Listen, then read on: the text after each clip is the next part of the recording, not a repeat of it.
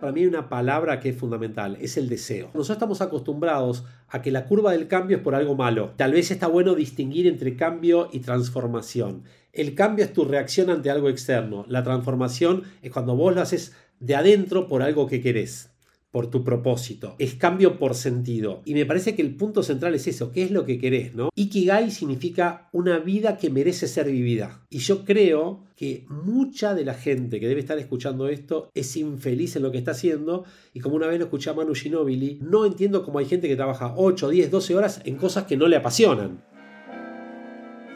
Hola, soy Madeli Bejar y esto es Tiene que haber algo más el podcast donde exploramos cómo profesionales logran cosas increíbles diseñando una vida alineada a sus valores. Hoy les traigo a Alejandro Melamed, con quien hablamos de su trayectoria en grandes corporaciones y cómo hizo el cambio a trabajar de independiente, las trampas en las que caemos y las cosas que valoramos en la relación de dependencia, la importancia del feedback y los procesos de escribir sus libros. Me acuerdo cuando yo empezaba mi trayectoria laboral y mi mamá me regaló uno de sus libros para que me sirva de brújula en el mundo profesional. Deseo que te lleves una nueva idea con esta conversación.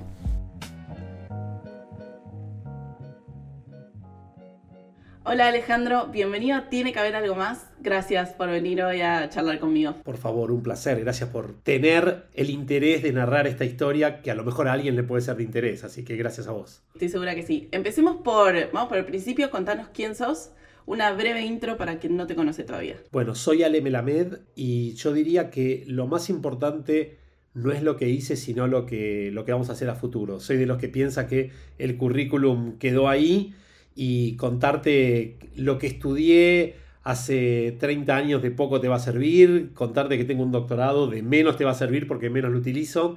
Así que básicamente soy un profesional que tiene una familia, que lo que busca es inspirar a otros a partir de las eh, diferentes intervenciones que hago. Y soy un apasionado de lo que hago. Eso, ese soy yo. Solo para que la gente entienda un poco más, Alejandro tiene siete libros publicados, se viene, uno más ahora dentro de poco, conferencias en 15 países, estudió en múltiples lugares del mundo Además, enseña, además, tiene una, tuvo una carrera de relación de dependencia gigante y ahora trabajando en su propia compañía. Que eso en realidad es lo importante para hoy. Todo el resto es marginal. Así que. Y esto creo que también es un mensaje que muchas veces yo lo transmito, ¿no? Muchas veces queremos presentarnos por la historia y la historia ya fue. Creo que lo que tenemos que tratar de, de interactuar es las cosas que podemos hacer a partir de ahora y qué podemos impulsar y cuáles son los cambios que podemos generar. Lo que hicimos en el pasado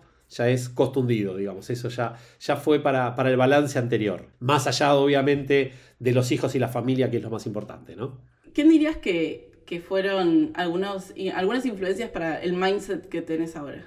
Yo me siento una, un agraciado por haber tenido muchos y muy buenos profesores, mentores y coaches te diría que eh, mi mindset, como le suele pasar a muchas otras personas, es la sumatoria o te diría como una, una especie de, cálculo mucho más exponencial de todos aquellos que a lo largo de mis 30 años, 30 y pico años de, de trayectoria pudieron darme algo. Y esto tiene que ver con que, te diría, el primer jefe que tuve yo, que es una persona que al día de hoy eh, me sigo encontrando con él, se llama Santiago Lasati, y él fue la persona que de la universidad estudiando ciencias económicas me dijo, vos vas a venir a laburar conmigo, y no solo vas a venir a laburar conmigo, sino que vas a venir a trabajar gratis, no vas a hablar, sino que vas a escuchar y vas a venir a aprender de mí. Y ese momento fue cuando yo dije, ok, esto es lo que quiero. No tenía un mango, todavía estudiaba en la, facultad. Y no solo eso, sino que en ese momento me dijo, y vas a trabajar en temas de recursos humanos. Yo no solo no conocía el concepto de la palabra recursos humanos, no sabía, es decir, no entraba en mi cabeza que había una dimensión de trabajo que podía hacer trabajo con la gente.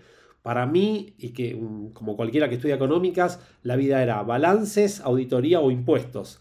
Y jamás me hubiera imaginado que iba a trabajar de algo y creo que eso es lo que entraría dentro de la categoría, no sabía lo que no sabía, no, no sabía que tenía que saber o que alguna vez podía ver esto y creo que esa primera influencia que tuve me marcó definitivamente. Y esos son los momentos que te cruzas con personas en la vida que decís, qué bueno que esta persona se cruzó en mi vida, en mi vida y esto estudiando en la universidad pública y, teniendo, digamos, un, digamos una, oportunidad enorme, ¿no? Así que él, fue uno de mis grandes inspiradores.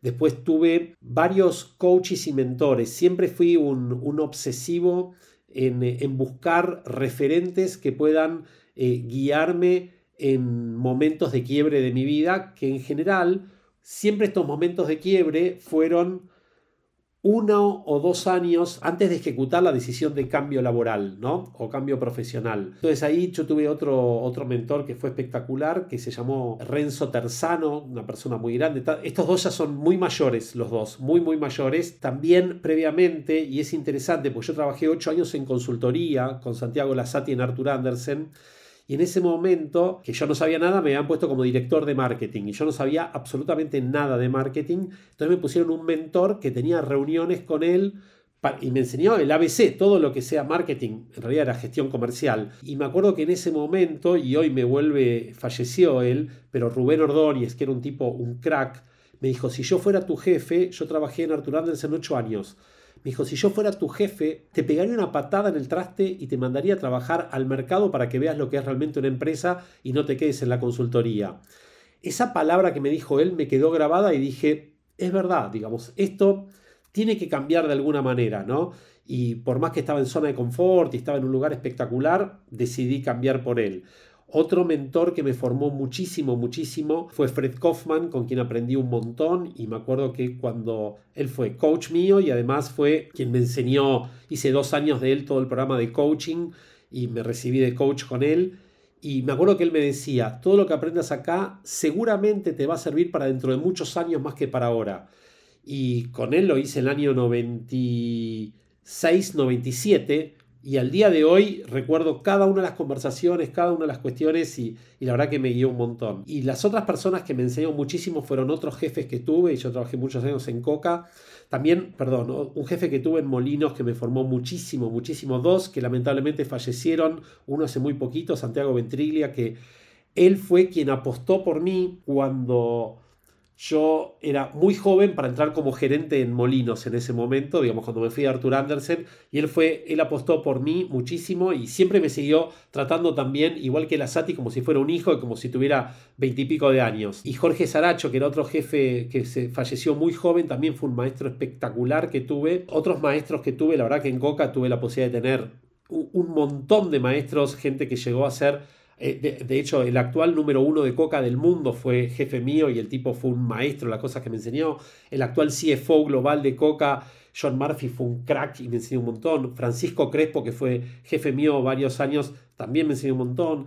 Quien fue mi jefa en Europa, cuando yo trabajé en Europa, también Lorenza Estrías me enseñó un montón. Y tuve la gran suerte de tener equipos con personas que me enseñaron un montón. Todos los equipos que formé fueron realmente muy, muy buenos y, la verdad que puedo decir que yo aprendí mucho más de ellos que ellos de mí seguramente. Y esas son personas que me ayudaron a ir teniendo los grandes aprendizajes de la vida, ¿no? Y te podría mencionar muchos más, digamos, por eso soy como una conjunción de todos ellos. Sí, tiene sentido. ¿Cómo dirías que, se puede encontrar un mentor para alguien que, no tiene uno? Es una buena pregunta. Cuando uno busca un mentor, es como hay que encontrar el match, ¿no? Digamos, si y creo que es medio artístico y medio científico, digamos, con un mix de los dos, ¿no? Creo que la clave de un mentor es la generación de una química donde puedas percibir que el otro te agrega valor sin pasarte factura por eso y que puedas percibir que podés aprender en cada interacción, pero también puedas percibir que vos le agregás valor al otro. Si no, cuando es one way, para mí no sirve. Creo que es como uno de los grandes tesoros que uno puede tener cuando uno encuentra un mentor, porque es aquella persona que desinteresadamente te guía en la vida, ¿no? Entonces son esos, entre comillas, padrinos profesionales que te permiten recorrer un camino al menos con algún tipo de arnés superior, ¿no? Digamos como que tenés una especie de guía para poder entender y para poder compartir todas tus inquietudes, ¿no? Y yo tuve otro, para, para mí fue clave y fundamental, todos los años de análisis, hice como, no sé, vean, más de 25 años de análisis y mi análisis más allá de ser este, psicoanalítico también tenía que ver Yo siempre me acuerdo que hablaba en tres dimensiones, todo, todo mi proceso de análisis.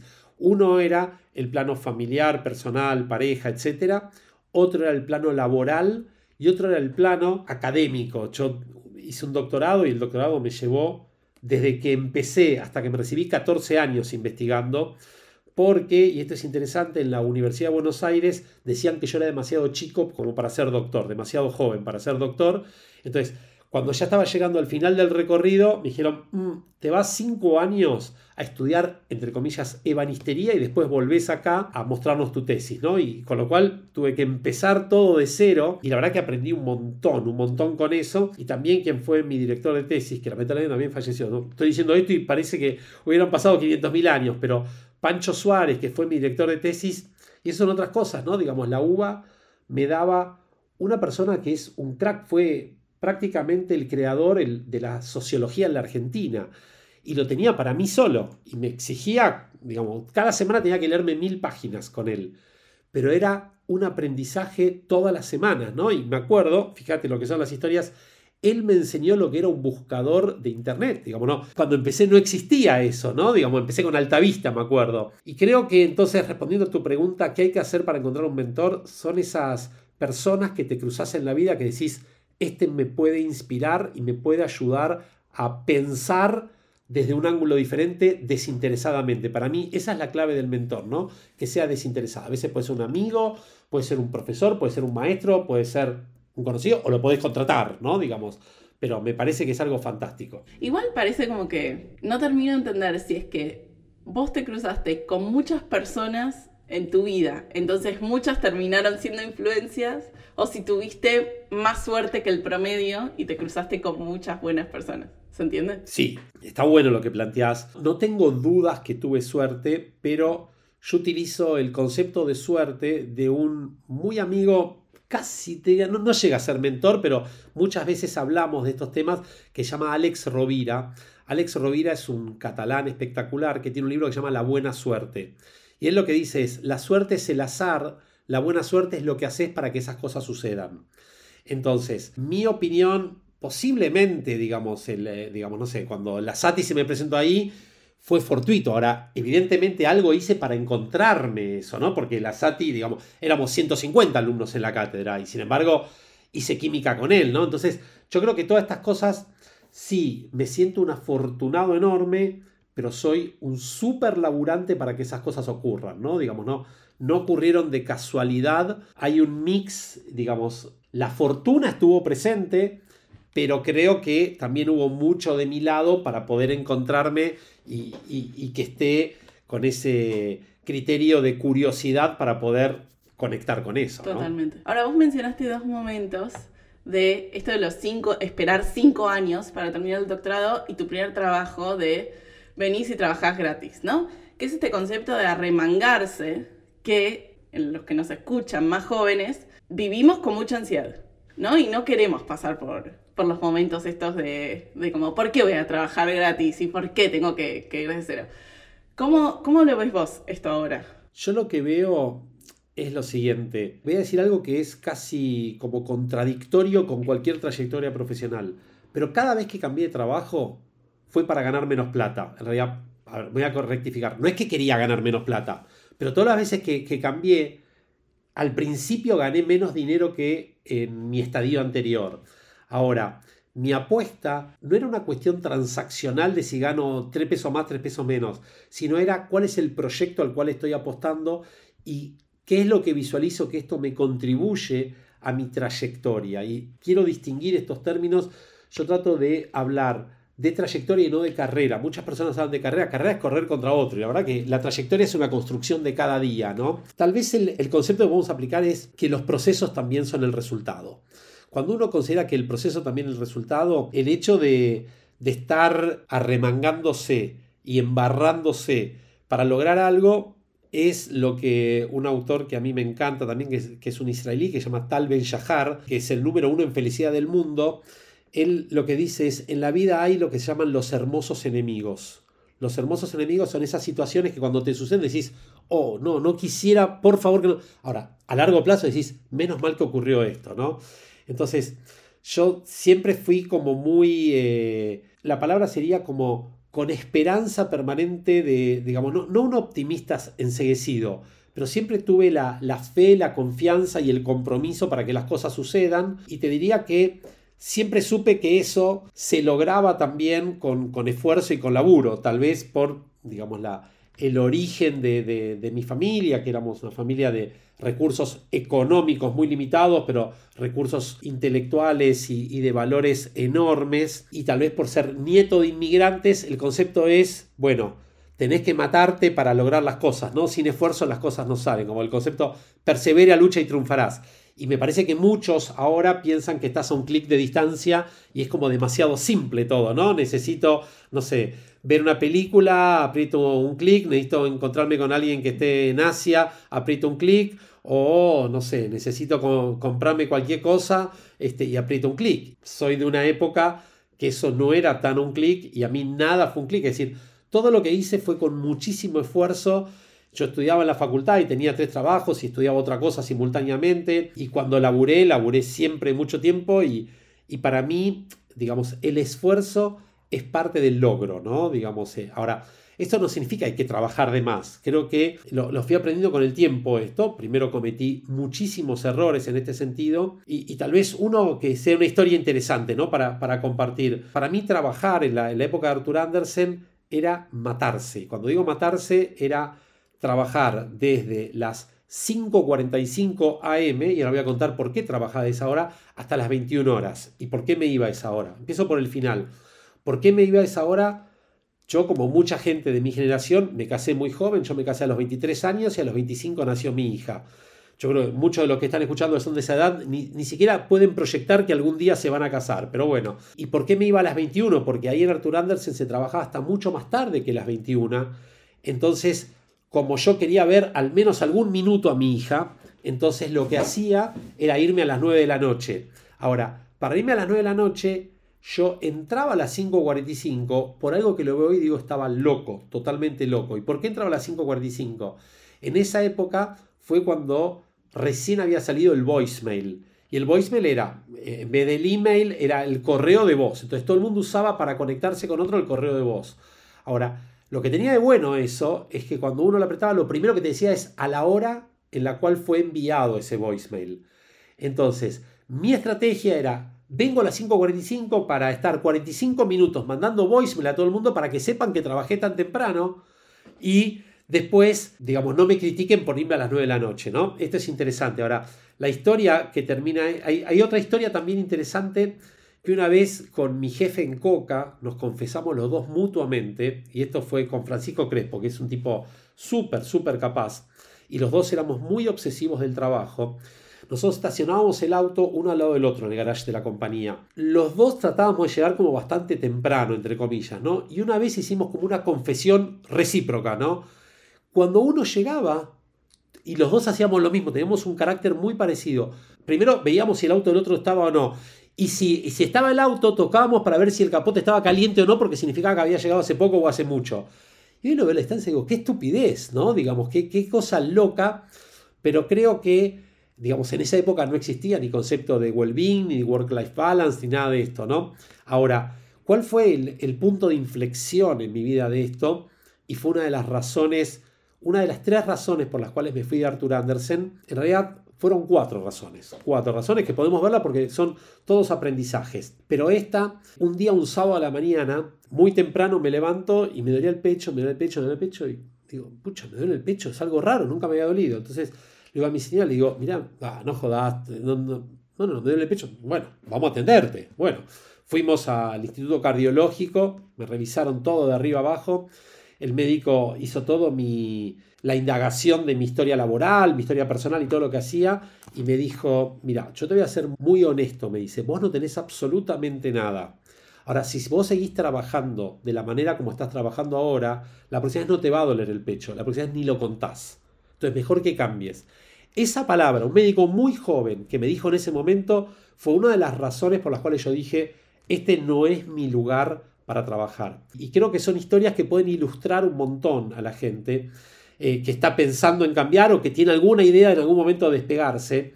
Y ojo, trabajaba lo que era la mejor organización del mundo para un contador en esa época y, y creo que nunca gané tanto dinero como ganaba ahí, porque además yo tenía un sistema de contratación, como empecé gratis, tenía un sistema de contratación que no era en relación de dependencia, era interesante porque yo estaba success fees de todo lo que hacía, entonces cuanto más laburaba, más ganaba, y era todo, y era máquina, ellos se llenaban de plata y yo gané, ganaba muy bien en ese momento. Trabajé de los 21 a los 28, 29 años ahí. La, segunda causa fue realmente muy, muy este, traumática para mí, porque en un momento me llama otro jefe que tenía y me dice, Ale, tenemos un proyecto espectacular que nos tenemos que ir a España como un mes era.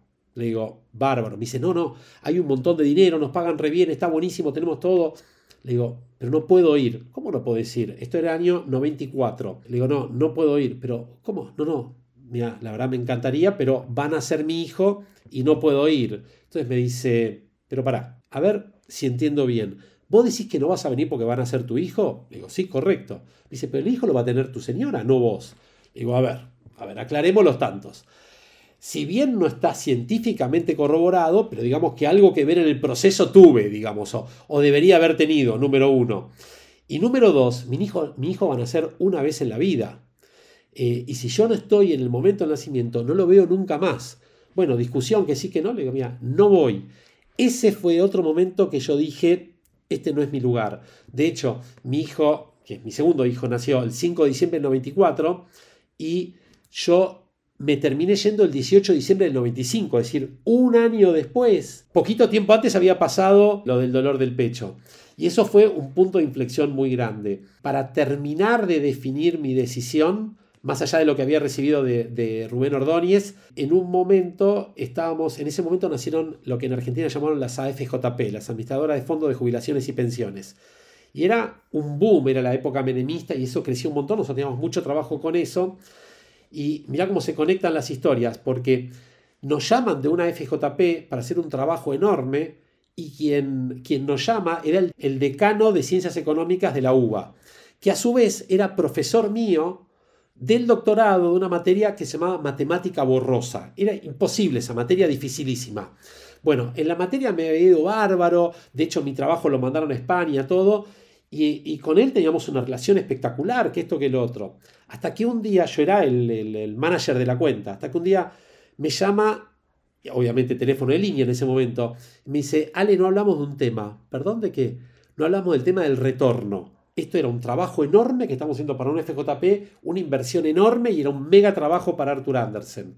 Entonces le digo, ¿perdón de qué? No conocía la palabra retorno, no, no estaba en mi diccionario eso. Entonces me dice, claro, del 20% que me corresponde por este proyecto. Yo digo, este tipo está loco. Me hablaba desde el, decanato de la facultad, representando una FJP y pidiéndome un soborno. Y a su vez era mi profesor del doctorado y todavía no me había dado la nota de, la materia, ¿no? Era, era una cosa bizarra. Bueno, voy, tenemos una discusión, éramos dos socios, tenían que venir conmigo a, tomar esa decisión, ¿no? Yo digo, miren, tenemos dos opciones. Si quieren seguir ustedes, sigan, yo no voy y pierdo toda la plata que trabajé hasta el momento y, ustedes lo siguen, pero yo le voy a pedir algo, hagamos la consulta a Chicago, que era home office, y, que ellos nos digan si realmente, no, vos no entendés nada, si trabajamos con entidades del Estado, uno tiene que poner plata. Le digo, están loco, esto no es el modelo de organización que quiero y no, no me interesa. Y yo, bueno, discusión que sí que no, que sí que no. Y fue interesante porque era un caso como el de la película Match Point, porque estábamos yo decía que no, otro decía que sí, y la pelota estaba en el medio, que sí, que no, que sí, que no, que sí, que no. Y el, el otro dijo, opino igual que Ale. Y fue un punto de inflexión total. Bueno, pero a usted le parece, se enojó muchísimo, no lo hicimos ese proyecto. Esta persona me tuvo, obviamente nos fuimos del proyecto y perdimos un montón de dinero. Yo perdí plata personalmente y Arturo Hansen perdió un montón de dinero también. Tardó más de casi 6, 8 meses en darme la nota mi trabajo había sido elegido para ir a España, me puso un 4, era como, te pongo el 4 para probar, pero, y nunca más me vio. Ahora, la historia me dio la razón porque después de varios años esta persona fue denunciada por corrupción en la universidad y tuvo unos problemas enormes y, y bueno, le costó caro, ¿no? Pero evidentemente era coherente con su estilo de vida. Así que bueno, ahí tenemos algunos indicios de cómo cuando hacemos los cambios las cosas ¿no? Digamos, la vida nos va dando mensajes. Bueno, está bueno esto como las red flags, ¿no? Que, que, vos vas detectando, como qué siente tu cuerpo, cómo está tu humor, si te duelen cosas, si lo que vos ves que está pasando está alineado con, con tus valores, ¿no? Con quién querés ser vos como persona. Exactamente. Y si no están alineados, está, está bien que, que te vayas. Absolutamente. Yo creo que, a ver, vos lo llamás red flags y está muy bien. Son esos indicios, mi analista decía, el cuerpo no habla, sino el cuerpo grita. El tema es que lo escuchemos nosotros, ¿no? Y yo creo que todos tenemos ese punto de dolor, decimos, acá, no sé, o me duele la espalda, o me duele esto, es decir, siempre hay indicios de que estas cosas están pasando, el tema es que tengamos ganas de escucharlo y ganas de arriesgar, porque, mira, te voy a decir algo que es duro lo que voy a decir, pero que lo aprendí esto después de una clase magistral que me dio el director del programa Startup Nation de la Universidad Hebrea de Jerusalén. Yo fui a hacer ese programa que estuvo espectacular y aprendí un montón. Y cuando estaba por terminar el programa, esto fue hace cuatro años más o menos, me reúno con el director y le digo, mira, te voy a ser honesto porque vine yo. Me encanta startup y todo muy lindo, pero yo quiero generar el concepto de intrapreneurs en Latinoamérica y vine para aprender todo este concepto para aplicarlo. Me dice, mírame a los ojos, ¿no? Todo en hebreo era directo. Mírame a los ojos, mírame a los ojos, sí. Me dice, estás destinado al fracaso. Digo, ¿cómo? Invertí toda esta guita, me vine acá, estás destinado al fracaso. ¿Por qué? Entonces me dice, yo te voy a explicar. Una persona que trabaja en relación de dependencia, que primero pensemos, relación de dependencia, no es una locura ya la palabra. Una persona que trabaja en relación de dependencia, me dijo él, tiene dos criterios básicos. Uno, quiere recibir su salario todos los meses, con lo cual quiere tener certeza respecto a eso. Y segundo, por lo general se produce el proceso de delegación invertida donde uno le delega a uno de arriba para que tome la decisión por uno. Entonces uno arriesga poco porque en definitiva arriesga el de arriba y siempre está seguro. Y él eh, me dice, el emprendedor es exactamente al revés. No tenés certeza de nada y arriesgas todo el tiempo. Entonces, si vos vas con el concepto de intraprener, la naturaleza de las personas que están trabajando en ese momento en las empresas, te lo van a rechazar. Y después de un tiempo salió un artículo en, Harvard que se llama Overachiever Insecure. Y lo que dice es que en general muchas de las personas que trabajan en las grandes compañías son personas overachievers, consiguen mucho más. ¿eh? En mi época Arthur Andersen, más, trabajamos 15 horas, 18 horas, lo que sea, pero muy inseguros, siempre el temor de que te rajen, entonces estás siempre ahí como, mm, no voy a hacer esto, entonces arriesgas poco. Está bueno. ¿Cómo haces ahora vos para elegir en qué proyectos te involucras? Mira, si vos me preguntás, parte de lo que a mí más tiempo me lleva es la cantidad de proyectos que no acepto participar. Y yo no acepto participar proyectos, digamos, si tienen alguna de estas condiciones. Primero, si son empresas cuyos valores no adhiero. Segundo, si conozco o reconozco que esa empresa comete algún tipo de acto ilícito o corrupción o, lo que sea, no acepto. No trabajo para el Estado. Eh, lo único que hago para el Estado es ser profesor en la UBA hace muchísimos años, pero yo no acepto nada, nada con el Estado. Y fundamentalmente esos son los no, te diría, ¿no? Y, y también, que esto es interesante, cuando uno trabaja por su cuenta, mucha gente tiene la fantasía que vos podés hacer cosas que en la vida podrías hacer, ¿no es cierto? Entonces, por ejemplo, mucha gente, me, no sé, me, puede ver o escuchar algún lado y me dice, no, mira, porque yo tengo una pyme y quiero, no sé de pymes, yo reconozco cuáles son mis limitaciones. Yo te puedo ayudar en una gran empresa con mucho gusto. Ahora, no sé de pyme, no sé de, de sindicatos, hay cosas que, que las desconozco. Entonces, yo reconozco cuáles son mis límites de conocimiento. Entonces, el rechazo viene por o que no esté de acuerdo con la, con la, lógica de la compañía, o con los valores de la compañía, o con la ética de la compañía, o que sean temas que desconozco y que no tengo ganas de aprender, porque me meto muchos temas que en definitiva termino aprendiendo con el proyecto, ¿no? Y también temas que yo visualice que puedo agregar valor, ¿no? A veces en este mundo tan complejo hay mucho de relación transaccional, y la verdad que a mí no me va, yo no, no es que voy a trabajar con alguien porque me paga tanto. Es decir, si estoy entusiasmado, voy y lo hago con el compromiso total, ¿no? Digamos, no voy a, no voy a medias tintas. O me comprometo o no me comprometo. Ahora, en toda esta carrera que vos tuviste de... Trayectoria, no carrera, trayectoria. Perdón, perdón, trayectoria, trayectoria. En la trayectoria de 25 años que vos tuviste. Que estoy recorriendo, que voy teniendo. Esto es como un present perfect sería, ¿no? Digamos, este, una trayectoria la va teniendo y la va construyendo en realidad, ¿no? Sí. ¿En qué momento te planteaste trabajar por cuenta propia? Gran punto. A ver, yo hice tres cambios de trabajo en realidad. De Arthur Andersen a Molinos, de Molinos a Coca y de Coca a trabajar por mi cuenta, ¿no? Trabajé ocho años en Arthur Andersen, tres años en, en Molinos y 17 en Coca. Hubo algo que me hizo irme de Coca que jamás la persona que me lo dijo hubiera pensado que me iba a generar ese impacto. Y, digo el nombre porque es, un crack, Juli Gurfinkel, que es divino, divino y es un emprendedor de Turismo City, la verdad que es, espectacular. Juli era amigo de mi hija, estaba en la secundaria y un día vino a mi casa y me dijo, Ale, ¿hace cuánto tiempo trabajas en Coca? en ese momento le habré dicho 12 años. Me dice, esa cantidad en el mismo lugar, estás loco vos. Ahí yo dije, wow, acá algo pasa. Ahora, una, persona que me hizo cambiar muchísimo mi forma de pensar y ahí me, me impulsó fue un día que Facundo Manes, que, teníamos mucha relación y seguimos teniendo, vino a mi oficina en Coca. Dice, la, misma palabra que me dijo el de la Universidad Hebrea de Jerusalén, ¿no? Me dice, mírame a los ojos, Ale. Sí. ¿Qué seguís haciendo vos en relación de dependencia? ¿Qué seguís haciendo? Y entonces yo dije, wow, ¿qué me está diciendo? ¿no? Yo era definitivamente un overachiever insecure. Entonces, creo lo que hizo el clic en mí fue darme cuenta que tal vez un concepto que una vez me lo, me lo enseñó Fred Kaufman, ¿no? ¿Qué es lo peor que puede pasar? Entonces yo lo que dije es, voy a hacer la apuesta, me entusiasma, ya es como que le perdí el sabor de, esto de, la corporación y los viajes y los hoteles y todo lo, todo la fantasía de eso. Pero también, fíjate qué interesante, yo antes te conté que Rubén Ordóñez me dijo, si yo fuera tu jefe te mandaría a una empresa a entender realmente lo que es la empresa. Y me di cuenta que ese concepto estuve casi 20 años trabajando dentro de una empresa. Entonces dije, bueno, ¿por qué no volver por mi cuenta? Y la verdad que hubieron como múltiples factores, pero dije, se terminó, hubo algo adentro mío que me decía, se terminó la vida corporativa, estar rindiéndole cuentas a tanta gente durante tanto tiempo y ya tuve demasiado y además había algo que no es menor.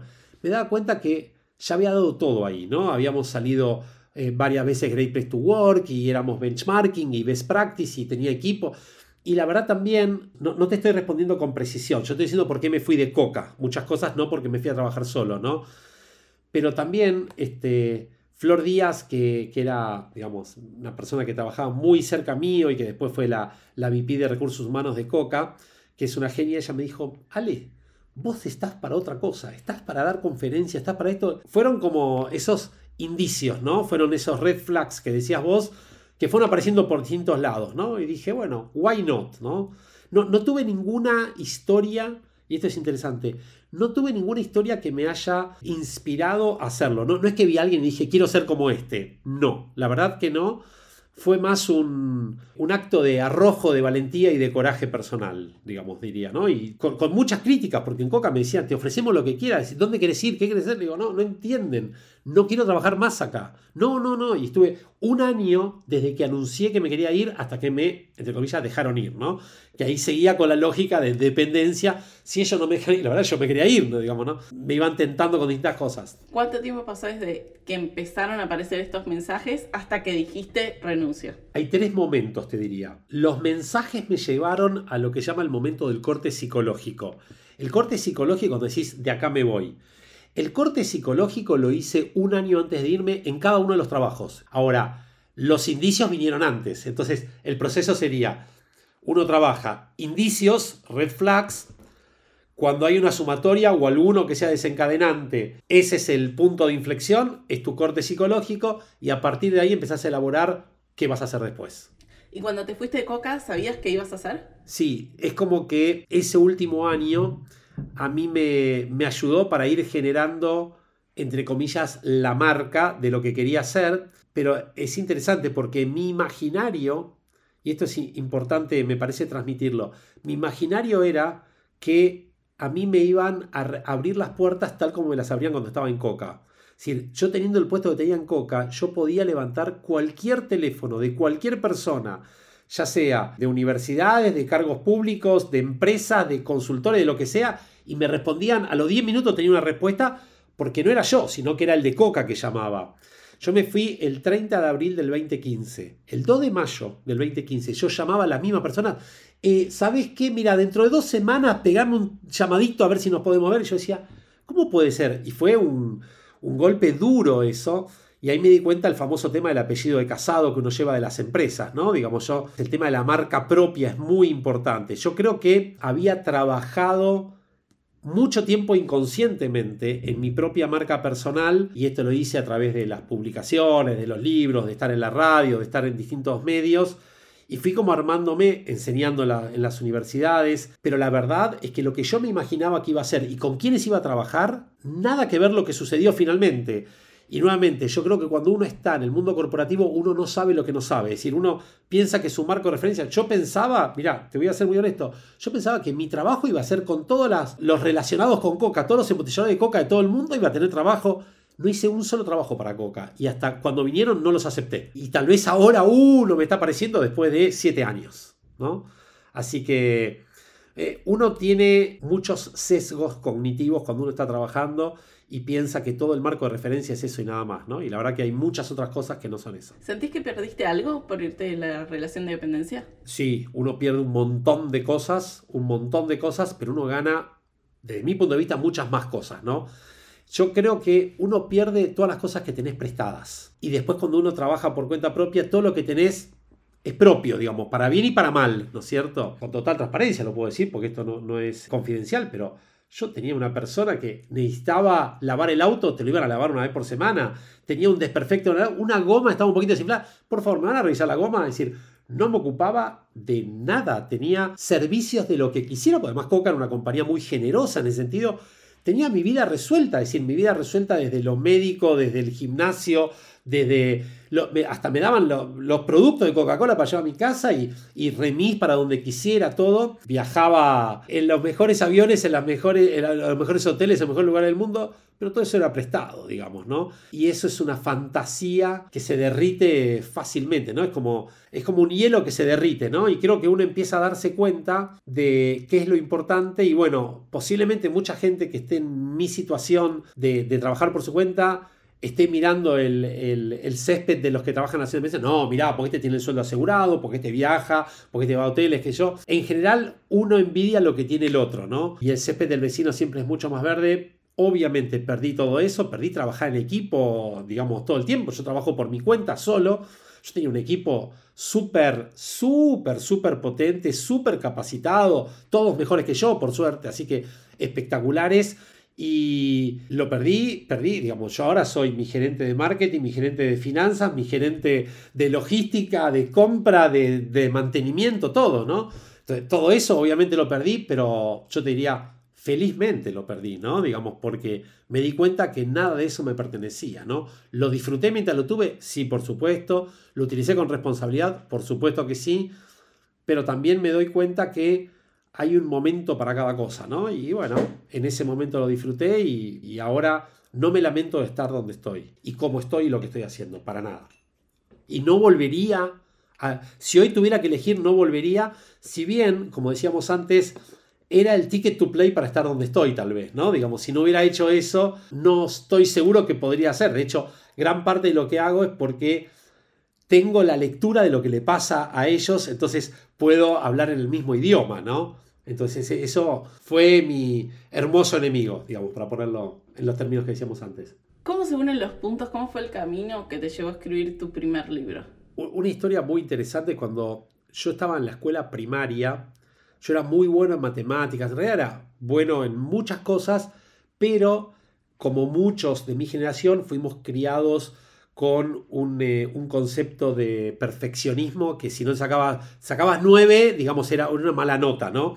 Entonces, como no me sacaba 10 en el lenguaje, se en ese momento, en castellano, entonces me mandaron una maestra particular porque teóricamente, entre comillas, no era bueno en escritura y, digamos, me doy cuenta que es increíble, pero ese concepto me, generó muchas restricciones en mi vida porque quedé marcado como yo no soy bueno y yo jamás podría hacer esto. La realidad es, trabajé tanto en mi tesis doctoral que fue un esfuerzo tan grande y era un coso así de grande y fue un estudio enorme, enorme que hice y tantos años de investigación todo que yo en un momento, cuando estaba en Coca, fui a trabajar a Europa. Y fue un proyecto que después nunca más se volvió a hacer porque fui seis meses sin la familia y fue traumático, ¿no? Y lo, cuento también como experiencia, con mi esposa decimos, si en ese momento no nos divorciamos, nunca más nos vamos a divorciar y ya tenemos 33 años de casados, ¿no? Cuando estaba ahí en Europa me quedaba mucho tiempo libre porque había cinco horas de desfasaje con Argentina. Yo seguía haciendo algunas cosas acá, pero me quedaba tiempo y además ahí a las 5 de la tarde tenías que irte porque estaba mal visto que no te vayas a las 5 de la tarde, ¿no? De hecho, es una historia linda también esta, porque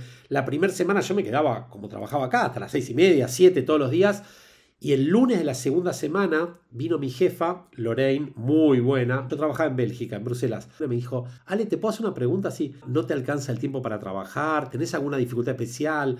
No sé, ¿no te relacionás con la gente, el idioma? No, digo, pero, ¿por qué me preguntas? ¿Estoy performando mal? Me dice, no, al contrario, pero tengo en el registro que te vas todos los días a las 7 de la tarde. Acá nos vamos a las 5 me dice, está mal visto que te vayas. Bueno, entonces me quedaba toda esa, esa, ventana horaria, me quedaba un montón de tiempo. Yo dije, a ver, ¿por qué no, no utilizar, más allá de aprender un montón de cosas y hacer cosas que nunca había hecho? Dije, ¿por qué no tratar de traducir mi tesis, que era un fangote así, a un libro? y es interesante porque esta tesis, gran parte de lo que estamos hablando está en esa tesis y está en ese primer libro que se llama Empresas depredadoras. Imagínate estando en Coca, hablar de empresas depredadoras no, no se pusieron demasiado felices, ¿no? Pero yo siempre fui muy coherente conmigo mismo. Y si yo pensaba que era así, o la hipótesis fundamental de mi tesis como del libro es que las empresas generan un impacto muy negativo en las personas a partir de su sistema de performance, de competencia, todo esto, pero son unintended consequences. No es que quieren perjudicar a la gente, pero la gente termina perjudicada y tenés los emergentes del estrés de todos los que se te antoje, de todos los colores y en todos los sentidos. ¿Te generó alguna fricción sacar ese libro mientras estabas en Coca? Obviamente, tuve muchos que me criticaron, pero creo que me criticaban por sentirse identificado con eso y porque le daba miedo que este tema emerja y, y se comente, ¿no? Digamos, esto fue en el año 2005 que yo lo saqué y mucha gente, digamos, no, se hablaba de estos temas, ¿no? Estaban ocultos. Esto es lo que Fred Kaufman llama los innombrables. Los innombrables son las cosas que escondemos debajo de la alfombra. Todo el mundo sabe, pero nadie habla de eso, ¿no? Y bueno, ahí fue como... Sí, a algunos no le gustó y, y bienvenido, digamos. Yo no... A ver, uno no escribe para que todo el mundo le guste ni para que todo el mundo acepte. Uno tiene que ser coherente consigo mismo. Es como, no sé, si uno escuchara todo lo que dicen en las redes sociales de uno. Obviamente, uno tiene la inquietud de buscar pero si te haces problema, que me suelo hacer muchas veces problema por esto, es un error. Lo admito como un error, pero bueno, uno tiende a decir, a ver qué dijeron después de este programa, a ver qué dijeron después de esto. Y la verdad que a veces te comes, digamos, esa gente que se esconde detrás de cosas y que te tira cosas que, no sé, que tenés una ideología política o esto, que nada que ver, pero bueno, digamos, son, son formas de pensar y bueno, todo es respetable, ¿no? ¿Y cómo lidias vos con ese impacto negativo? Después de tantos años de análisis, te diría, con todo el proceso del famoso efecto Sara, ¿no? Digamos, primero el shock, después angry, te enojas, después reaccionás y después terminas aceptándolo, ¿no? Así que, a ver, ese proceso pasa siempre, el tema es la velocidad. Entonces creo que la mayoría de las veces a mayor velocidad, y me acuerdo una vez, una persona me escribió como diciendo, no, algo, no sé, había hablado en la radio, no me acuerdo dónde, escribió algo como difícil sobre mí, ¿no? No, vos decís esto, pero en realidad, qué sé yo. Hice todo un research para dar con la persona y tener una reunión con él. Y la verdad que fue espectacular, ¿no? Porque no quería decir lo que dijo y, malinterpretaba lo que yo decía, ¿no? Y fue muy bueno porque la gente escribe demasiado rápido en las redes sociales sin darse cuenta el impacto que genera y se refugia detrás de esto, ¿no? Y la verdad que cuando uno lee realmente lo que es, la otra vez estaba viendo, no me acuerdo dónde, que le leían a gente famosa los comentarios que hacían otros en, Twitter, no sé, o en Instagram o donde sea, y, se sorprendían por ver las cosas que decían de ellos, ¿no? Y, a veces hasta te matás de la risa de eso. A mí honestamente me afectaba muchísimo, hoy te diría, me afecta un poquitito menos, pero me afecta, digamos, no, no me voy a dar de superado, digamos, es una de mis áreas de, de oportunidad, sin dudas esa. Ahora que mm, ya salieron siete libros, ¿cuál crees que sigue siendo el desafío de seguir escribiendo?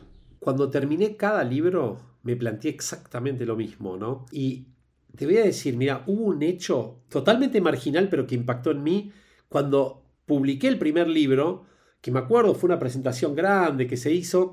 Un amigo mío me dice, ¿cuándo viene el próximo? Le digo, estás loco, acabo de publicar esto, ¿cuándo viene el próximo? Esa palabra de él me quedó grabada y es como casi un acto reflejo. Cada vez que termino un libro ya estoy pensando qué va a venir después. Y la verdad es que cuando uno escribe, uno se escribe. Y yo te podría relatar toda mi historia a través de mis libros, porque en realidad mis libros representan cada una de mis etapas laborales, profesionales y vitales, ¿no? Entonces, así como el primero era Empresas Depredadoras, el segundo se llamó Empresas Más Humanas, porque era todo lo que pude hacer para humanizar esa empresa y, y ser Great Place to Work y todo esto. Después el libro era ¿Por qué no? Y, cómo buscar trabajo y era un poco el camino que estaba recorriendo. Después fue Historias y mitos de la oficina, donde lo que intenté es sintetizar todo lo que había aprendido, las historias que había aprendido. Ese fue mi momento de, cambio muy, muy grande. Entonces quise sintetizar todas las historias que, tuve y compartirlas con más gente, un poco lo que está pasando hoy. Después escribí El futuro del trabajo cuando vine de Singularity, fue espectacular y era mi visión de lo que venía. Después escribí Diseñar tu cambio, que digamos, estaba aplicando muchas cosas de cambio personal y quería compartirlas. Después fue Tiempo para Valientes, que fue el último publicado, que era, bueno, cómo enfrentar la pandemia y qué es lo que se hace en épocas de crisis. Y ahora el próximo es El futuro del trabajo ya llegó, el que sale ahora dentro de muy poquito. Pero te voy a confesar algo. Uno posiblemente podría no terminar nunca cada libro. Porque si vos me decís ahora, yo lo terminé de escribir en marzo, este libro. Hoy en día ya le hubiera agregado un montón, no sé, metaverso, por ejemplo, prácticamente hay muy poquito. Un montón de cosas ya lo hubiera cambiado. Un libro nunca se termina, un libro se edita, pero uno se queda con muchas ideas ahí, ¿no? Ahora, también por qué eh, publicar el libro, algunos dicen es un acto de egoísmo, y tal vez lo es, ¿no? Digamos, tal vez tenga que ver algo con el ego, ah, mirá, yo publico. A mí me resbala absolutamente eso. Yo te voy a ser honesto, mi idea de publicar es porque yo me siento un afortunado, volvemos al principio, por la trayectoria profesional que tuve, por los proyectos en los cuales pude estar conectado, por las historias que conocí y me parece que sería muy egoísta de mi parte no compartirlo con otros. Entonces yo lo que digo es, bueno, estas cosas que suceden, vamos a compartirla y es como una especie de divulgación de temas que nos impactan a todos, ¿no? Más que nada por eso y te lleva también esa inquietud a decir, ¿por qué no compartir con un montón de gente esto que me está pasando? ¿no? Tal vez la duda que tengo, y te diría, de los últimos dos ya me ocurrió eso, si sigue siendo el libro el mejor mecanismo para transmitirlo, ¿no? No tengo dudas que esto que estás haciendo tiene una inmediatez y una capacidad de dispersión entre tanta gente muy superior a lo que puede tener un libro, que lo puede leer un número limitado de personas. Me parece que así hay mucho más. Posiblemente vaya a otro formato en la próxima experiencia. No lo sé. Tal vez sea algo en metaverso, qué sé yo. Y después de dar tantas conferencias en 15 países, ¿qué aprendiste de todas esas experiencias? Lo primero que aprendí es que cada conferencia es un mundo aparte. Y si no estás nervioso, ponete nervioso. Nunca hay que sobrarla. Es más, yo te diría, mira, tuve algunas experiencias que fueron nefastas. Por ejemplo, una que me olvidé de pedir un vaso de agua, una botella de agua, un, no sé, algo donde tenga agua para tomar. No te miento, tenía la garganta, pero parecía una lija, no me salían las palabras y no sabía cómo decirles que me trajeran agua. Una esa. Otra que sucede permanentemente es se cae el sistema, digamos, este, se cae PowerPoint. Y lo que me di cuenta es que cuando sucede eso, estás ante la situación donde te vas probando vos mismo y sacás lo mejor de vos mismo, ¿no? Entonces, no es que voy a gestar que ocurra eso, pero no te miento, hace, ¿cuánto fue? Un mes para una cadena de hoteles, este, la, número uno, uno o dos creo, en el mundo. Estaba dando para toda Latinoamérica, había cientos de personas, ¿no? Entonces habíamos probado un montón de cosas antes, el sistema que era, tenía una complejidad que yo, cómo se sube, bueno, yo estaba remoto. El día ese, digamos, yo entraba cuando la, actividad ya estaba iniciada, ¿no? Porque estaban hablando de otros temas. Cuando voy a entrar, no sube, no sube, no sube el PowerPoint. Se puso muy nervioso el número uno de Latinoamérica. Empezó a agarrar a un montón de gente a gritarle. Le digo, tranquilo, lo hacemos sin PowerPoint. ¿Pero cómo hacer? Tranquilo. Yo creo que fue de las mejores conferencias que di en mi vida esa, porque sacás la autenticidad a full, ¿no? Por ejemplo, algo que aprendí en estos dos años y medio de COVID es que tenés que tener por lo menos tres sistemas de backup, ¿no? Porque me pasó que, digamos, estando en Argentina, lo van a entender muchos, Fibertel es caro, lento y se cae cuando quieran, cuando quieren ellos, ¿no? Entonces tengo por un lado iPlan, por otro lado Fibertel y por otro lado también un modem que está acá, un modem que hace, hace las veces de, tercera vía, ¿no? Entonces, uno de 500, otro de 100 y otro de 50, de 30, qué sé yo. Pero bueno, por lo menos este, tengo sistemas de backup, ¿no? Y lo otro que aprendí, y algo que no es menor, digamos, yo cada un año o dos años trato de tomar también cursos de cómo hablar y cómo, cómo conectarme con la gente. Y lo que aprendí es que yo venía de un modelo muy dar la receta, ¿no? Y lo que aprendí también y lo que estoy tratando de evolucionar es más diálogo con la audiencia y menos discurso, ¿no? Esto también me sirvió muchísimo, muchísimo. Cada vez que voy a la radio, Andy Kuznetsov, que es el, el líder, él me da algún tipo de feedback que para todos es muy duro recibir feedback. Hay que estar realmente muy, muy abierto para recibir feedback pero es un regalo enorme. Me acuerdo una vez que me dijo, Ale, así no va. Todo lo que decía en la radio, yo me escribía de punta a punta, tenía todo escrito y yo, todo eso me dice, Ale, olvídate, vos venís a hablar con nosotros. Entonces lo que me hicieron a partir de ese día, yo me llevaba y me, cambiaban de tema y ponían oyentes a preguntar cosas. y él me ayudó muchísimo a esto, a, conectar con el otro, ¿no? Eso fue muy, muy importante para mí, muy, muy importante. Está bueno ese entrenamiento. Sí. Los profesores que tuve, por ejemplo, con una actriz profesional, me entrené durante un verano y fue genial, porque la verdad que me dice, pero vos sos de madera, ¿cómo vas a hablar así? Y la verdad que yo decía, pero pará, di tanta... De madera lo que estás haciendo. Entrá, bueno, entrá, salí, entrá, salí, entrá, salí.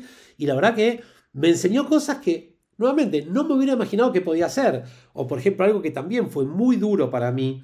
Hice este año, no, el año pasado, una certificación de speaker internacional, una asociación de speakers, una certificación, yo ni sabía, tenés que dar un examen. Yo decía, pero pará, vengo hace años dando conferencias. No, no, vas a dar un examen y tenía tres evaluadores y empiezo a hablar, empiezo a dar el examen y uno de los participantes me empieza a hacer, pero preguntas y a, a tratar mal, ¿no?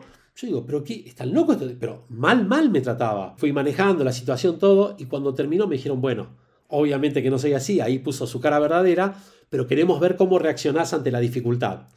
Y fue buenísimo, la verdad que fue un ejercicio que me enseñó un montón y ahí, por ejemplo, aprendí algo que ya lo implementé, que es mucho mejor dar las conferencias paradas. Entonces, lo heredé de mi hija, tengo ahora un escritorio que se sube, entonces yo puedo dar las conferencias parado, se sube así, ustedes lo van viendo, o se baja cuando las quiero dar sentados. Entonces es genial porque me cambió totalmente la forma de dar y la forma de comunicarte cuando lo haces remoto, ¿no? ¿Cuál dirías que fue tu mayor cambio durante la pandemia? Lo primero que hice cuando decidí ir a trabajar por mi cuenta es comprarme una oficina. Desde que salió la pandemia hasta el día de hoy, Tres días fue a la oficina nada más. Nunca hubiera pensado que iba a trabajar en mi casa. Y trabajo 90% en mi casa, ya hasta me da fiaca cuando me dicen que, tengo que ir a algún lugar. Y trabajo con, con, mi perra que la adoptamos todo el día con ella, ¿no? Nunca me hubiera imaginado que iba a trabajar así. Eso fue un cambio enorme de la vestimenta, por ejemplo, ¿no? Digamos, yo estoy en jean y zapatillas todos los días y me di cuenta, ese es el mío trabajo, ¿no? Y creo también hay, hay un cambio más duro, ¿no? Y es el tema de darte cuenta de la fugacidad de la vida.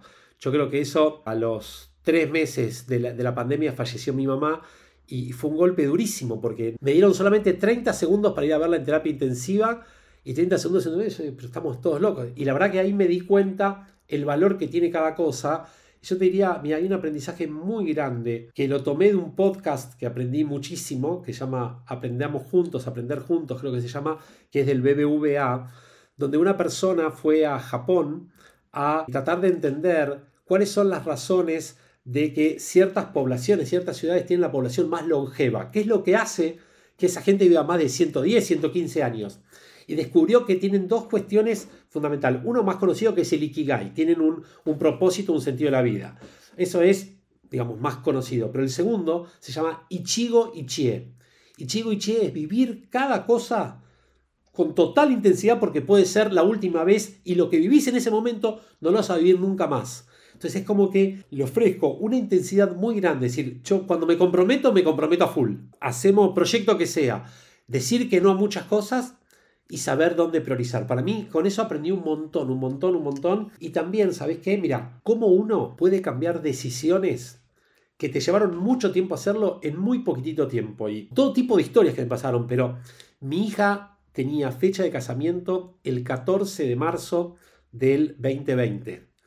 Preparando esa fiesta, no sé, durante más de un año y pico. El 13 de marzo del 2020 decidimos, no por reglamentación, porque ahí lo podríamos haber hecho, pero por una cuestión de responsabilidad y porque teníamos mucha gente que venía del extranjero, qué sé yo, cancelar el casamiento. Y yo digo, yo nunca hubiera pensado que esto lo iba a decidir de un momento para otro cuando estuvimos tanto tiempo. Y la verdad que me di cuenta que uno es mucho más flexible de lo que uno pensaba, ¿no? Y que cuando te aprieta ahí tenés que tomar la decisión y no hay que perder el equilibrio en ese momento, ¿no? Mantenerse en equilibrio es clave y esa respiración en ese momento, decisión dificilísima y tristísima, ¿no? Porque imagínate, digamos, toda la ilusión y todo, y aparte no es que, bueno, lo postergo dos semanas, no, se cancela, ¿no? Digamos, una locura, una locura, una locura, pero bueno, fue así, ¿no? Y después se hizo al año con un tercio de la gente en un lugar que no tenía nada que ver con lo que decir, al aire libre, nada que ver, ¿no? Entonces decís, bueno, y ese, perdón, y esa segunda ocasión se preparó en tres semanas. Entonces, ¿cómo uno puede cambiar, ¿no? Así rápidamente. Creo que eso aprendí muchísimo.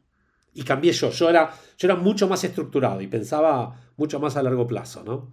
¿Qué otra creencia limitante sentís que te deshiciste? Hay, hay una cuestión que le pasó a mucha gente con la cual hablé y es el quererse superpoderoso, ¿no? Y me di cuenta lo vulnerable que somos ante algo muy, muy, muy chiquitito, ¿no? Y tal vez, digamos, esa es una creencia y lo aprendí muchísimo ahora, muchísimo, ¿eh? Y estudié mucho, pero además lo, vi, lo, vi en, en carne propia. Yo tenía el prejuicio que ser vulnerable y transmitir que uno es vulnerable es equivalente a ser frágil. Y me di cuenta que es un síntoma de fortaleza saberte vulnerable. Entonces, es como un sesgo que teníamos. No, no, yo tengo que ser fuerte. No, estoy mal, me siento mal y, y, me voy a hacer el test y me lo hago y, pasar por momentos eh, tan duros y bueno, digamos, y, y rearmarse y rehacerse, ¿no? Y me parece que ese es un tema que cambié muchísimo, muchísimo. Bueno, Brené Brown, ¿la tenés a Brené Brown? Sí, total. Genial. Bueno, número uno, número uno en esto, en esta, en esta temática. Totalmente, totalmente. Eso y seguridad psicológica, ¿no? Ah, sí, obvio. ¿Cómo fue para vos pasar por Singularity University? Me partieron la cabeza al medio. Lo, lo, digo con absoluta sinceridad. Yo tengo un antes y un después de Singularity. Yo podría decir mi vida AS y DS, antes de Singularity y después de Singularity. Me di cuenta la infinidad de cosas que no sabía que no sabía. Pero la infinidad de cosas y lo poquitísimo que sé de tantos temas, ¿no? Fueron como pa, pa, pa, golpe, golpe, golpe. Pero también me, me di cuenta cómo hay gente que se puede adelantar tanto tiempo a tantas cosas, ¿no? Y también algo, pero genial, genial que me sucedió, es conocer gente tan espectacular. Singularity tiene, digamos, no solo los contenidos que son increíbles, sino la gente con quienes estás. Yo tenía un grupo de 90 personas que eran, pero así, ¿eh? de todo el mundo, de todo el mundo, desde África, Asia, de, todos lados, y tenía desde el ministro de Modernización de Dubái, la ministra de Tecnología de México, eh, Dan Ariely, que es el economista del comportamiento número uno del mundo, tenía un general del ejército de Estados Unidos, eh, tenía, pero todo, todo tipo de gente. Ahora, una historia que a mí me cambió muchísimo, muchísimo. Hay un ejercicio que se hace ahí que lo súper recomiendo. En cada break vas a dar como una especie de vuelta manzana con otra persona y tenés 10 minutos para dar una vuelta y ahí vas conociendo historias, ¿no? Entonces me tocó una de las vueltas con una chica que era brillante, vestida, digamos, con la, con la vestimenta árabe y todo. Y bueno, empezamos a hablar, digamos, eh, era una chica que hablaba perfecto inglés porque tenía un doctorado en el London Business School of Economics y la verdad que era fenómeno cuando estamos hablando. Y en un momento me pregunta algo que yo no entendí lo que me preguntó. Y me dice, pero ¿cómo? ¿Are you Zionist? Yo nunca había escuchado la palabra Zionist. No la tenía en mi diccionario, ¿no? Digo, para, para, para, ¿qué me está preguntando? De vuelta. Entonces le pedí que me lo escriba, ¿no? Entonces cuando vi digo, ah, pero claro, sí, sí, por supuesto, I am Zionist. Y dice, ah, entonces no hablo más con vos, chum. Digo, pero pará, para un cachito. Y fue una situación muy, muy tensa, donde ella me explicó, ella era sirio-libanesa y había vivido desde el lado en Siria de todos los ataques y todo lo que se veía del otro lado, y ella era la líder de una ONG, es la líder de una ONG para ayudar a los refugiados sirio-libaneses en Londres, ¿no? ¿Cómo terminó la historia? Hicimos dos cosas. Primero yo le dije, hagamos algo. pensemos en todas las cosas que tenemos en común y no hablemos de ninguna de las diferencias. Y nos dimos cuenta que teníamos 90% de las cosas en común y de esas cosas no hablamos. Pero ¿cómo terminó la historia? Yo terminé poniendo plata para su fundación y me manda en árabe los WhatsApp y sigo poniendo plata. Con lo cual, no sé cómo, pero me terminó engatusando. Este, no engatusando, ¿no? Pero de, buena onda y la verdad que con mucho placer lo hice, ¿no? y ahí me di cuenta cómo los límites los ponemos nosotros, ¿no? Y no hay ningún límite y la verdad que hablaba con gente, me acuerdo, no sé, con el general de Estados Unidos, me acuerdo, para mí, yo nunca imaginé estar hablando con un general del ejército, ¿no? Y yo lo saludaba así todos los días, me explicaba cosas, ¿verdad? Con el de Dubai era genial, el tipo me decía, esto era en el 2016, su rol era que todo lo que hagas en Dubai pase por una aplicación, desde sacar el registro, tu documento, los impuestos, todo, todo, todo. Parecía una locura en ese momento. Algo no menor, y por qué digo que fue un antes y un después. Yo durante mucho tiempo, desde que hice el quiebre psicológico, dije, a los 50 años no quiero estar en Coca-Cola. Y yo cumplí 50 años un año después de haberme ido en Coca-Cola en Singularity. Estando en Singularity fue mi cumpleaños número 50.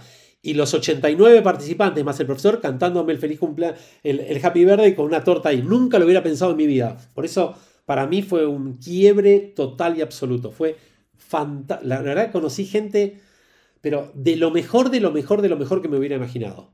Es que que me digas que Dan Ariely te cantó el feliz cumpleaños me parece una de las, de las mejores cosas que te puede pasar. No solo esto, yo te voy a decir algo. Con Dan Ariely hablábamos en hebreo y el tipo no podía creer y teníamos conversaciones súper profundas y hasta lo convencí que nos dé una clase a todos y nos dio una clase a todos. Él es un genio el tipo, un genio. Y no solo esto, sino que terminamos conectándonos porque él empezó todo porque hizo un experimento con una latita de coca y ahí le explotó y tuvo todo un tema ahí. Entonces tuvimos muchos puntos de conexión y un tipazo, ¿eh? un tipazo.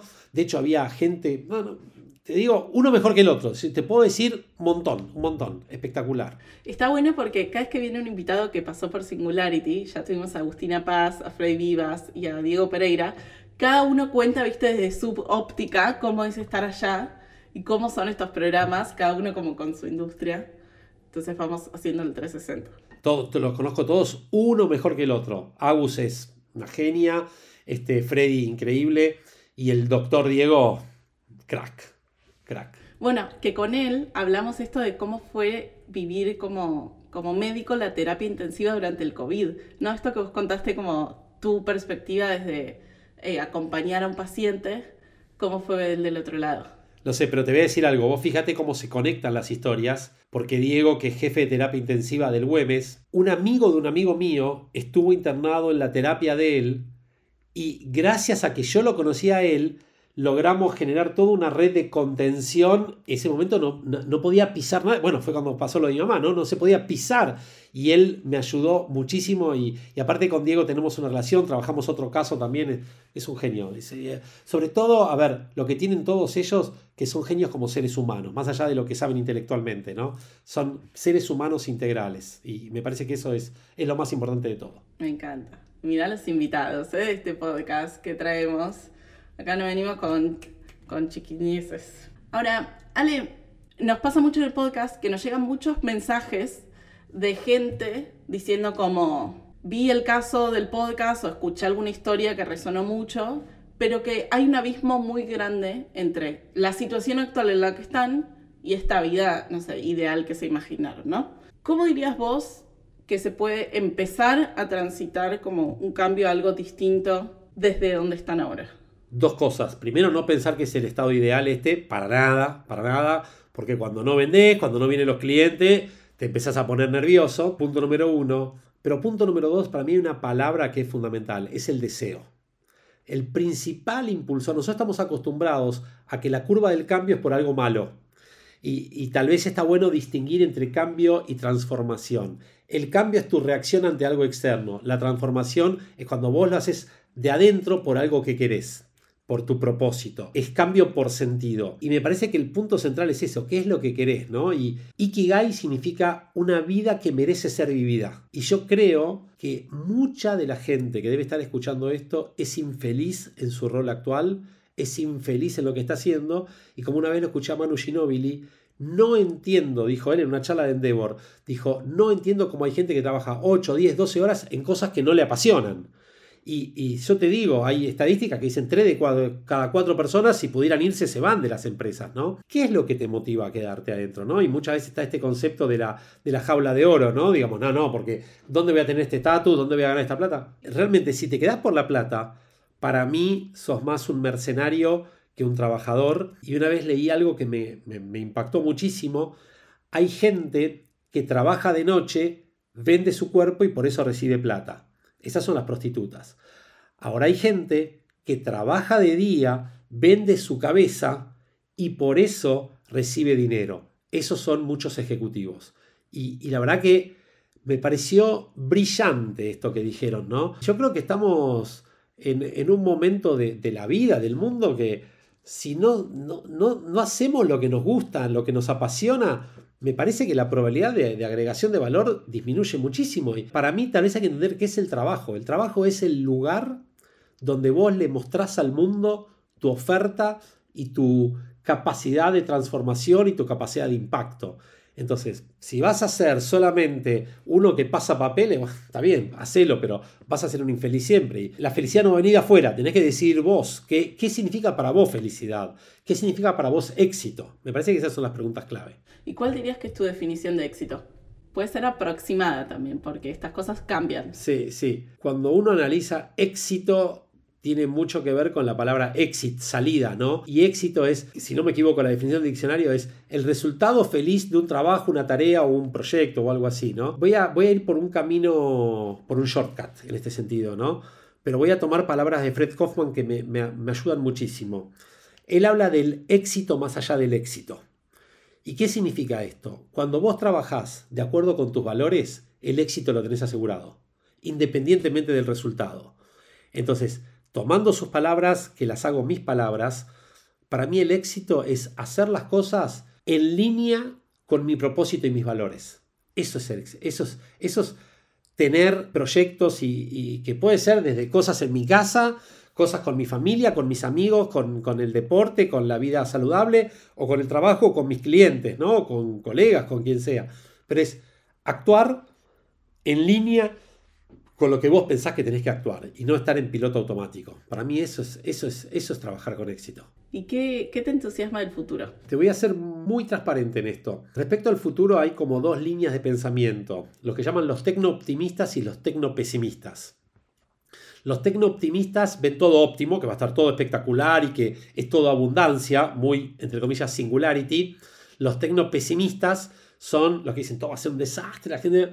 Bueno, yo me ubico en una línea que no es ni una ni la otra, me ubico en los tecnoesperanzadores. ¿Qué es esto? Tengo esperanza de que todo vaya para mejor, pero tengo, digamos, no es una esperanza desde espectador, sino es una esperanza desde ser testigo. Y ser testigo es involucrarte en el tema y comprometerme a que la buena suerte la ayudemos a que llegue, ¿no? digamos, no creo en el azar en esto, y me entusiasma que me parece que va a haber muchas respuestas a preguntas que hoy no, tienen respuestas. Me entusiasma que vienen cosas que no, nos imaginamos, así como, no sé, hace 15 años nadie hubiera imaginado que íbamos a tener este tipo de, de aparatos que nos cambian toda la vida. Dentro de 15 años esto va a ser antiquísimo, ¿no? Entonces me entusiasma el no saber lo que va a venir también. Está buenísimo eso, ¿no? Porque va a ser un descubrimiento infernal, ¿no? El no tener certezas está bueno, ¿no? Eh, fui educado en un mundo donde todo tenía que tener certezas, estudié una carrera que todo tenía que tener certezas, todos los trabajos que tuve tenía que demostrar un business plan con objetivos concretos y a lograr, y hoy todo eso es, es humo, ¿no? Porque en tres meses te cambió el mundo. Y, es literal, ¿eh? En tres meses te cambió el mundo. Alex, si tuvieses que decir un libro y un podcast para recomendar, ¿qué se te viene a la cabeza? Hay dos que yo sigo mucho. Uno es este de, creo que se llama Aprender Juntos, Aprendamos Juntos del BBVA, Está buenísimo, tiene unas entrevistas espectaculares. Y otro yo sigo muchos de Harvard, digamos, que, me encantan. De hecho, fíjate, una cosa que hice mucho durante la pandemia, cuando no se podía salir a la calle, daba vueltas alrededor del patio. Patio, comedor, patio, comedor, patio, comedor, comedor, y daba así. Y me tenía un podcast y pa, pa, pa. Entonces yo decía, el tiempo que tengo que caminar es lo que dura el podcast. No me agarraba podcast de 45, de una hora, pa, pa, daba vueltas. Eso cambió mucho. Y para mí, en línea, ya que estábamos hablando de singular y todo esto, un libro que a mí me, marcó mucho es eh, organizaciones exponenciales, ¿no? Exponential Organizations. Porque es mi pasión, yo leo prácticamente todo lo que leo es de management, y ese tal vez sea un error que cometo, ¿no? Leo poco de otras cosas. Y la verdad que ese me pareció muy, muy este, impactante porque es como una especie de ABC de lo que hacen todos aquellos que son, entre comillas, organizaciones que no paran de crecer, ¿no es cierto? El, famoso crecimiento 10X. Así que a mí eso me, ese libro me impactó muchísimo. Organizaciones exponenciales fue para mí de, alto impacto, ¿no? Hay, otro también, Mindset también a mí me, me, marcó mucho, todo lo que es mentalidad de crecimiento y eso también me marcó mucho y varios más, pero te diría este, tengo que elegir uno, me parece me quedo con ese. Y si tuviese que decir un hábito o rutina que te sea muy funcional, además de caminar alrededor del, del patio. Yo una, un compromiso que asumí conmigo es el día que volví del tema del corazón, hace 26 años debe hacer de eso, dije voy a hacer actividad física todos los días y empecé caminando una cuadra, dos cuadras, tres cuadras así, y ahora todos los días religiosamente de 7 a 8 de la mañana voy al gimnasio con un profesor. Y eso para mí no es solamente cuidarme el cuerpo, sino cuidar mi mente, ¿no? Y es el momento que más ideas se me generan a mí. De hecho, mirá cómo se conectan las cosas. Este último libro lo imaginé todo en noviembre del año pasado, dije, para, para, para, tengo el insight, y me lo dibujé todo, todo, y llegué a casa y inmediatamente me armé el temario. Yo lo que hago es, termino el gimnasio, me voy al vestuario, agarro el celu y me anoto ahí las cosas. es el único momento del día que yo no tengo celular, no tengo absolutamente nada, salvo mi profesor.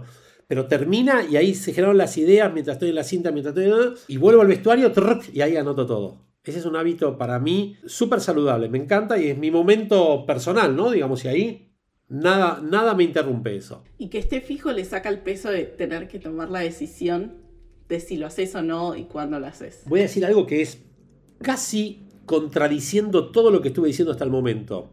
Pero tener un profesor es la manera que te obligas a hacerlo. Porque fíjate qué interesante. Cuando yo voy al gimnasio, digamos, te voy a decir varios momentos. Me despierto y estoy copado que voy a ir al gimnasio y que tengo, salgo caminando y está buenísimo todo.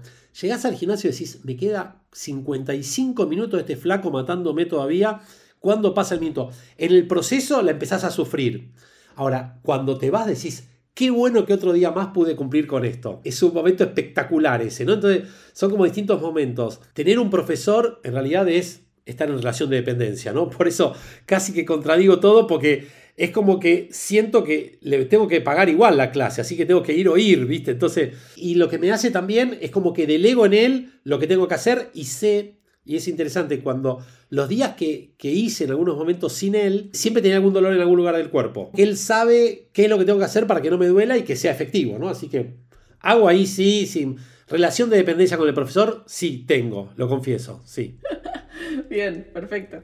Con todo lo que pasó hasta ahora y todo lo que recorriste, ¿qué le dirías a Lale de hace siete años atrás? En ese momento entre salir de Coca-Cola y empezar a trabajar por tu cuenta. Lo primero que le diría es no planifiques tanto porque va a cambiar todo, número uno. Tal vez la mayor capacidad que tenés, que tenés que tener es la de aprender cosas nuevas. Mira, un, detalle mínimo, pero que marca cómo es uno, ¿no?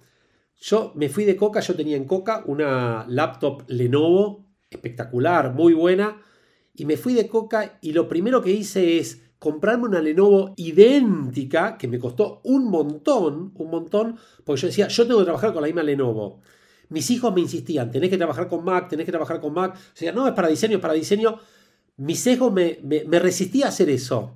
Empecé un año y medio después con mi primera Mac y digo, ¿cómo podía trabajar con eso antes? ¿no? Digamos, cómo uno tiene las propias restricciones, ¿no? Después, lo otro, pensé que nunca me iba a poder arreglar con todas las cosas que tenía que hacer por mi cuenta. La verdad que dije, voy a tener un ejército de gente trabajando y cuándo voy a tener secretaria y cuándo voy a tener... Y me di cuenta, Nada. No, hay empleados. No, no, no, no concibo el tema de empleados. No existe para mí. Sí lo que tengo es alianzas estratégicas con distintas personas que cooperamos para proyectos. Pero eso de tener que pagar un salario, que alguien reciba un salario trabajando conmigo, no lo acepto. Lo otro que le diría es animate, animate más, ¿no? Digamos, animate que está bueno, animate que está bueno. Y el otro tema, tal vez más, más difícil, ¿no? Pero en ese momento creo que pasaba, estás valorando cosas que no deberías valorar. Y yo creo que era un error muy grande que cometía porque más allá de que uno hoy lo puede criticar, pero el estatus que te da estar en esos lugares, esa silla que ocupas, y yo creo que todos usufructuamos, ¿no? Nuestro apellido de casados que usábamos ahí. Y yo creo que muchas de las puertas que se me abrían en ese momento tenía que ver con eso, ¿no? Y yo me decía, no, soy profesor invitado en tal lugar, en tal otro. Sí, no, no sos vos. Es el, el tipo que labura en Coca-Cola, no sos vos. si estuviera Juan Gómez sería exactamente lo mismo, o Daniela Rodríguez. Entonces, ¿sabes qué? Otra cosa es decir, no te la creas, no te creas este cuento, porque este cuento es, un cuento, ¿no? Digamos, no te lo creas. Trabajás en un lugar espectacular, correcto, está bueno. Ahora, no dura para siempre, se te va a cortar en algún momento, aprovechalo mientras lo tenés, también hay otra vida, ¿no? Son, digamos, mucha de la gente que, que, se va de estas organizaciones dice, hay vida después de, ¿no? Y yo realmente me di cuenta que no solo hay vida, hay mejor vida, ¿no? Y de hecho, una, mucha de la gente me dice, pero rejuveneciste un montón de años. Yo creo que es como que uno, no sé, tiene más frescura, tenés menos ataduras, tenés menos cuestión de quedar bien con demasiada gente, ¿no? Digamos, eh, es un cambio difícil, pero súper saludable, ¿no? Yo no, no, no creo que sea fácil, pero sí creo que es apasionante. Y sí creo que es el mejor regalo que podemos hacernos a nosotros, si estamos con ganas de hacerlo, es hacerlo.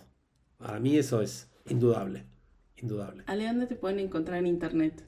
Quienes quieran saber más de vos y conectar con lo que estás haciendo. Si alguno lo que está escuchando tiene que esperar que yo le diga dónde me puede encontrar en internet, no debería estar escuchando esto. Yo creo que hoy ubicar a una persona puede tardar, no sé, entre 15 y 25 segundos, ¿no es cierto? Entonces, voy a hacer, te tiro la pelota distinto. Aquel que me quiera encontrar, si ni siquiera se va a tomar el trabajo de buscar donde me puede buscar, no merece pensar en irse a relación de dependencia.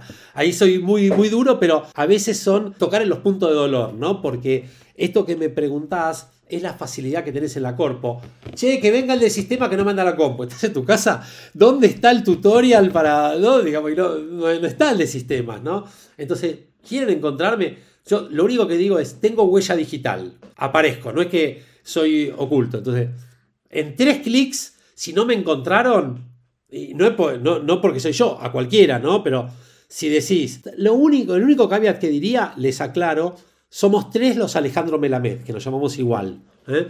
Yo me llamo, no tengo segundo nombre, aclaro, si me quieren encontrar por eso, pero tengo varias historias que nos confundieron y una que es increíble, que el año pasado me llamaron que había una, una fortuna en un banco de, de, Luxemburgo. Bueno, yo pensé obviamente que era un phishing y que era algo, digamos, algo raro que estaban haciendo.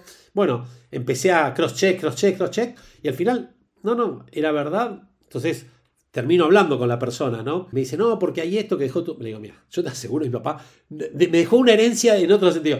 Guita no me dejó, olvídate, no soy yo, y yo te voy a decir dónde está la posible solución. Y era, otro de mis homónimos me lo agradeció un montón porque el padre había dejado un montón de guita en Luxemburgo y tenían que encontrarlo a él y lo encontraron. Wow, decime que por lo menos te invitó a un café, ¿no? ¿Sabes que ni un café me invitó desgraciado nada, pero pero te digo, fue, fue una linda experiencia esa, ¿no? Por, eso es sentirte millonario por un minuto, que está bueno. Un minuto. Yo decía, ¿y si es verdad esto? Pero la probabilidad era tan baja. Pero, pero ahí también quiero volver a anterior. La principal herencia que, que yo legué son los valores, la integridad, la actitud, el compromiso y para mí eso es mucho más valioso que cualquier dinero, ¿no? Digamos, definitivamente y digamos, de nada me hubiera servido eso sin los valores que tengo, estoy segurísimo, segurísimo. Ahora, palabras finales para cerrar este episodio. Algo que te haya quedado en tu cabeza, un último mensaje a quienes nos escuchan, algo que haya quedado en el tintero. Que la receta es que no hay receta. Digamos, me parece que eso es importante, ¿no? Digamos, no, no vayamos a buscar la prescripción porque cada historia es distinta, cada persona tiene sus propias problemáticas y cada situación es distinta. Entonces, tal vez voy a decir algo, esto me lo dijo también mi analista y me quedó grabado. No me trataba de vos, me trataba de usted. Me dice, usted, más que aprender a escuchar, tiene que aprender a no escuchar. Y muchas veces está bueno elegir a quienes no vamos a escuchar, ¿no? Porque a veces hay muchos que te van a hablar y te van a llenar la cabeza con cosas que entonces, viví tu historia, disfrútala y a ver, pensá en esto que, decía Fred Kaufman, ¿qué es lo peor que te puede pasar? ¿no? ¿Qué es lo peor que te puede Te fue mal, ¿no? Bueno, aprendiste, aprendiste mucho, ¿no? ¿Querés volver? Podés volver, digamos, no, no hay problema, no es que se terminó el mundo.